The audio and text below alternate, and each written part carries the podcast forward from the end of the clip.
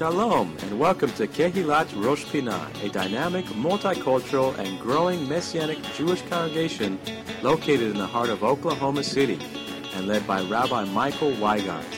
Our goal is to bring you the message of the Word each week from a Jewish perspective and to exalt the Messiah Yeshua as Lord and Savior overall. We are a loving congregation made up of both Jew and Gentile, now one in the Messiah, with Shabbat morning services at 10:40 a.m. and various studies throughout the week. Please come and join us next time you are in Oklahoma City. We would love to have you. And now, we hope you enjoyed today's message.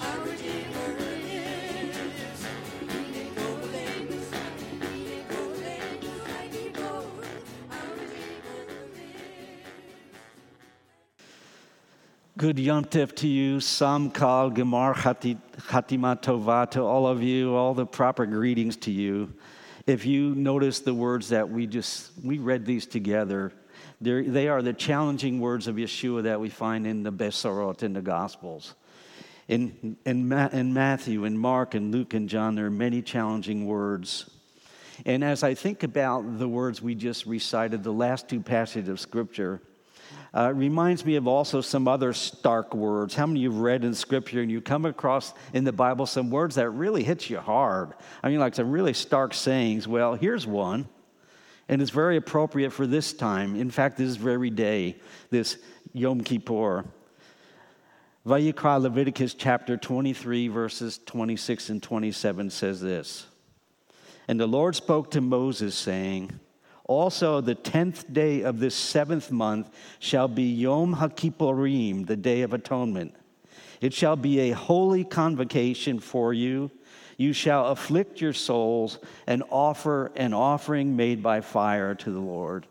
Now, it doesn't really take me to say that that's a stark passage of scripture. The idea of afflicting your souls there and offering an offering made by fire. But as this Torah passage shows, if you read it carefully, we are this very day now, as we have entered into the 10th day of the seventh Hebrew calendar month of Tishri. We know it as Yom Kippurim or Yom Kippur, Kippur. We are in what is a thought provoking time. If we'll allow ourselves to really think about the themes and the, the ideals here and, and, and what Scripture says, it's quite important and it's also thought provoking. We have wended our way from Yom Teruah, from Rosh Hashanah, the last. Now we're into the 10th day of the 10th days of awe, and we've arrived now at this one, Yom Kippur. That's why we're here tonight. Thank you all for coming this evening and setting this time aside to, to be more resolute and to think about what, what we're talking about here this evening, which is kapara or atonement. Now, some might even apply to this particular day a famous maxim, a famous saying that comes from the Passover Haggadah. I think you may know this one. It goes like this Ma nishtana halayla hazeh mikol halelot. It means, why is this night different from all other nights? And truly, Yom Kippur, Erev Yom Kippur, the evening of Yom Kippur, is different from other nights. Any serious student of Scripture looking at this Day of Atonement and what the Scripture says about it and all that was done on the Day of Atonement would come away realizing this is a different night than the other nights. There are some things that took place in ancient days at this time that was different than the normal thing. As the Torah explains in Leviticus chapter 16, verse 30, for on that day, that day being Yom Kippurim or Yom Kippur, the Kohen Gadol, the high priest, the high priest shall make atonement for you to cleanse you that you may be clean from all your sins before the Lord. But there's a question also that's connected with Yom Kippur, even as we read about what the high priest was commanded to do on Yom Kippurim. There's another question that seems to be looming on the horizon the more we delve into this why have a Yom Kippur? I mean, why not just keep doing what we do every day? I mean, come on now. It's Sunday evening. Think about what you do on Sunday evenings, and, and but that's not what we're doing here tonight. And neither did God mean for this particular era of this particular evening to be like all the other evenings. It's different. And there are many reasons why. Let me suggest several to you. First off, this evening, Yom Kippur, the Day of Atonement, this is God's idea, not mine, not yours, not our worship leaders, not your parents, not your grandparents. This is God's idea. How many think God has some good ideas? I do. He's got some great ideas. Secondarily, uh, this Yom Kippur is God's idea, but also Moses informed us in the Torah, he informed us of Yom Kippur and also the other commemorations that he speaks of. But Moses did not invent Yom Kippur. he didn't come up with this in his own thinking. This is something God showed him and said, Tell the people this. And how many of you appreciate the feast of the Lord? How many appreciate the fast of the Lord? Because that's what you've entered into, many of you. And Yom Kippur, or Yom Kippurim as it's, it's called also, was instituted by God for our good. And I believe to point us to the Mashiach, the Messiah, Yeshua of Nazareth. God instituted this, it's for us. He did it for us.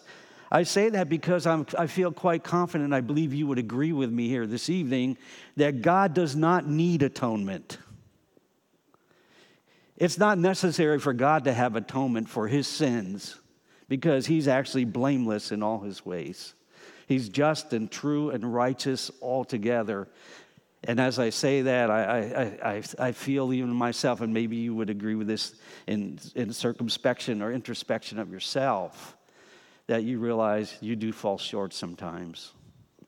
You realize sometimes your words aren't what they should be, your actions aren't what they should be.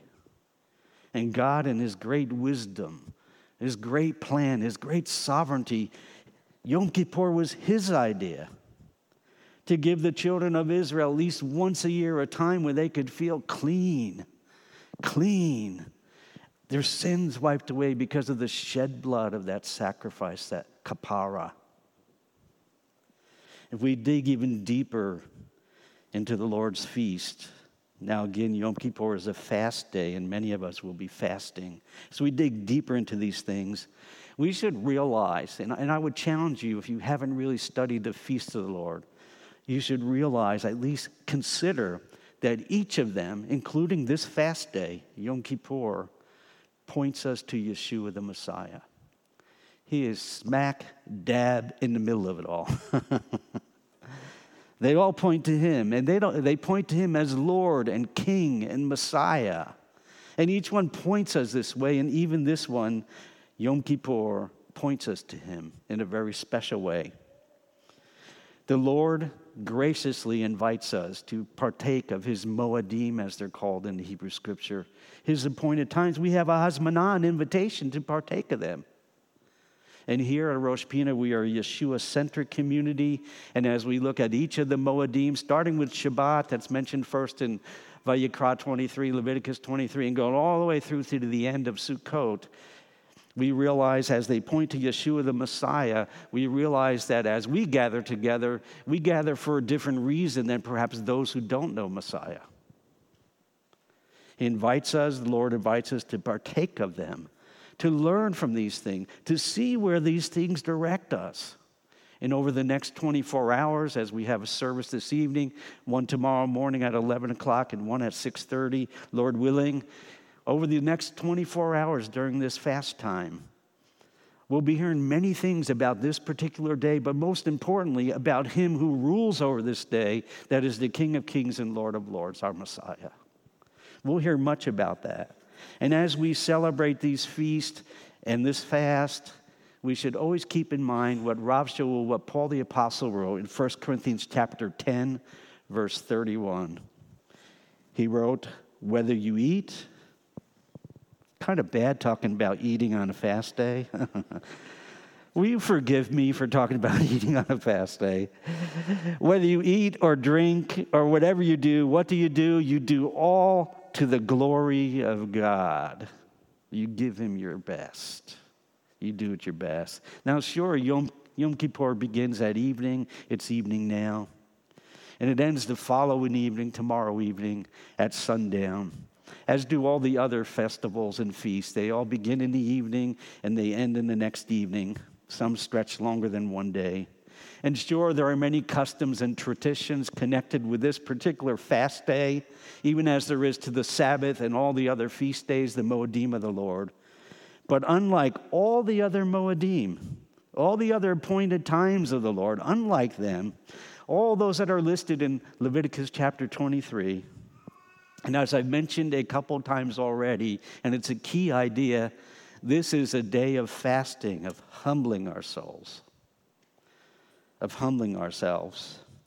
And yet, as followers of Yeshua the Messiah, who have and are repenting of our sins, we we have repented of some of our sins and we're repenting of our sins. We know by faith that our sins have been forgiven because of what He did for us. And I can't tell you how thrilled I am to know that because I know that if we if the Lord should count our sins, how deep and how many there would be. We have our Messiah who laid down his life as an atonement, a kapara, kippur for us. And our fast on Yom Kippur, those that will be fasting, and this, of course, it's, it's uh, not obligatory, it's voluntary. But our fast will not atone for our sins. It will not atone for our arrogance, Fasting will not atone for our rebellion and our transgression. It won't do any of that. We rejoice knowing that Yeshua, our great Kohen Gadol, our high priest, is seated at the throne of the eternal power on high. And he ever lives to make intercession for us. His very presence is intercessory for us. Blessed be his name. And we rejoice knowing this, as it says in Hebrews chapter 9, verse 28. The Messiah, having been offered once to bear the sins of many, will appear a second time, not to deal with sin, but to deliver those who are eagerly waiting for him. Is there anyone hearing these words that's eagerly waiting for the Lord to return? I've heard it many times. Oh, come quickly, Lord. Come quickly, Lord.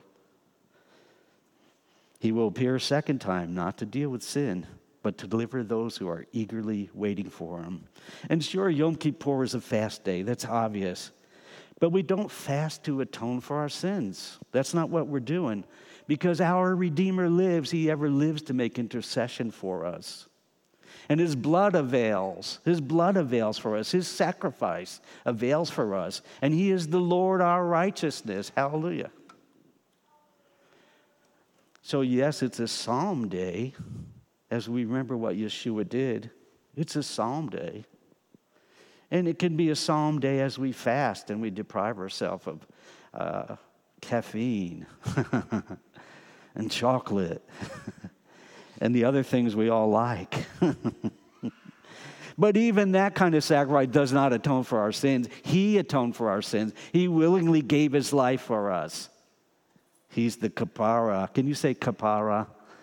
He's the atoning one.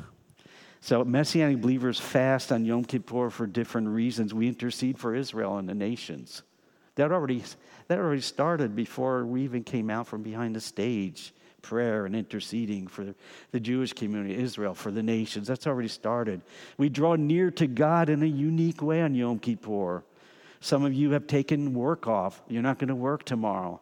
You set this time apart. That's, that's different. It gives you a chance to kind of jump more into the things of God rather than get caught up for this one day and all the, the festivities and the activities of daily life.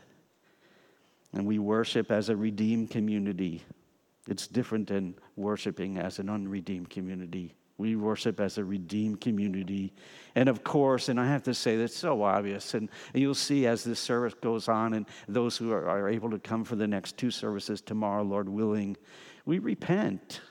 Repentance is not a bad word, it's a good word. It's a good word for us.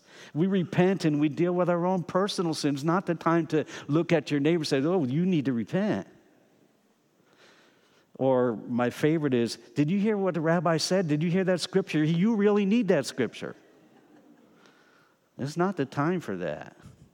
It's the time to realize that we've all sinned and fallen short of the grace of God. And the gift of God is eternal life through faith in Yeshua, our Messiah. Now, one Messianic Jewish rabbi recently wrote, he wrote why he fasts on Yom Kippur. I know this rabbi quite well. I won't mention his name. I know his background. He was raised in a pretty strictly Jewish home. And this is what he wrote. Let me share this with you here in conclusion. Why, why he fast on Yom Kippur? And just listen to his thoughts. He writes, quote, if we already have atonement in Yeshua's sacrificial death on the tree, then why do we need a day of atonement? Here's his response. For me, the response is simple no one is completely without sin. Yom Kippur helps us to remember that and to deal with it. When we lay down our facade and draw near to God with a humble heart, He washes us away. He washes away our sins in the blood of the Lamb and sanctifies us in His Ruach HaKodesh, His Holy Spirit. This is what we're aiming for on Yom Kippur. Sure, we can do this any day of the year, and why not? The more the better. But to take one day and really focus on teshuvah, repentance, in the sense of turning to God, not only individually, but corporately as a community, it's powerful and real. And it emphasizes also how the gospel is the power of God unto salvation to all who believe. Because to get release from our sins truly is empowering. What an incredible gift from our loving Father who gave his only Son purely out of love for humankind. And if God would do that for us, then it provokes us to love him and to love one another as well. Whereas the moment we think we have no further need for the atonement, then, as this word says, which I think expresses the whole point of Yom Kippur for Messianic synagogues, this word in 1 John chapter 1 says this If we say that we have no sin, we deceive ourselves. And the truth is not in us. If we confess our sins, he is faithful and just to forgive us our sins and to cleanse us from all unrighteousness. If we say that we have not sinned, we make him a liar, and his word is not in us. End quote. Of course, the next 24 hours, friends, and during our services tonight and tomorrow, we will learn, as I mentioned, more about Yom Kippur. My hope is that we will realize anew the glory of Yeshua's wondrous love and the sacrifice that he did for us. And at this time, yes, we may think in generic terms the sacrifice he did for us, but I would encourage you think of it this way the sacrifice that Yeshua, Jesus the Messiah, did for me personally, meaning for each of you, each of us. You can be thankful in this of Yom Kippur that God is forgiving. How many are thankful for that, that He's forgiving? You can be thankful that He's merciful. You can be thankful that He's full of compassion. And you can be thankful that He promises good things for those who walk uprightly before Him. So on this Yom Kippur, please know this. Please know that He loved you so much that He sent His Son to suffer a horrible death, an atoning blood kind of death, where He shed His blood for you He's our kapara. He's the kippur of Yom Kippur. He's the atoning one. And as that banner in the back says right there, Yeshua Chai, Jesus lives, Yeshua lives, in him is life. Now, I conclude my remarks tonight with one passage of scripture from the Hebrew prophets. The prophet is Micha, Micah, chapter 7 verse 8. I love this passage. It's part of the traditional readings at this time of the year. Micah chapter 7, beginning with verse 18 through verse 20. Mi el kamocha is how it begins in Hebrew. Mi el kamocha. Who is a God like you? Pardoning iniquity and passing over the transgression of the remnant of his heritage. He does not retain his anger forever. Ki chafetz chesed hu, because he delights in mercy. He will again have compassion on us and will subdue our iniquities. You will cast all our sins into the depths of the sea. Titenemet Yaakov, chesed Abraham. You will give truth to Jacob and mercy to Abraham. Asher nishbat le'avotenu mimekedem, which you have sworn to our fathers from days of old. That's a great passage of scripture. As we continue now, will you please rise? You've been listening to the Shabbat message from Rosh Pinah Messianic Jewish Congregation in Oklahoma City, Oklahoma. We would love to have you visit us. Our weekly services begin at 10:40 a.m. each Shabbat, and we are located at 2600 Northwest 55th Place, north of Northwest Expressway at the corner of Northland Avenue and Northwest 55th Place. We meet each Shabbat for wonderful praise and worship with dance, liturgy, teaching, food, fellowship, excellent children's programs, and Bible studies on Tuesday nights. For more information, please visit our website, www.roshpinah.org. That's R O S H P I N A H dot O R G. You can also reach us by phone at 405 842 1967 or email us at info at roshpinah.org. Thank you for spending time in the Word with us today. Shabbat Shalom and blessings in Messiah Yeshua.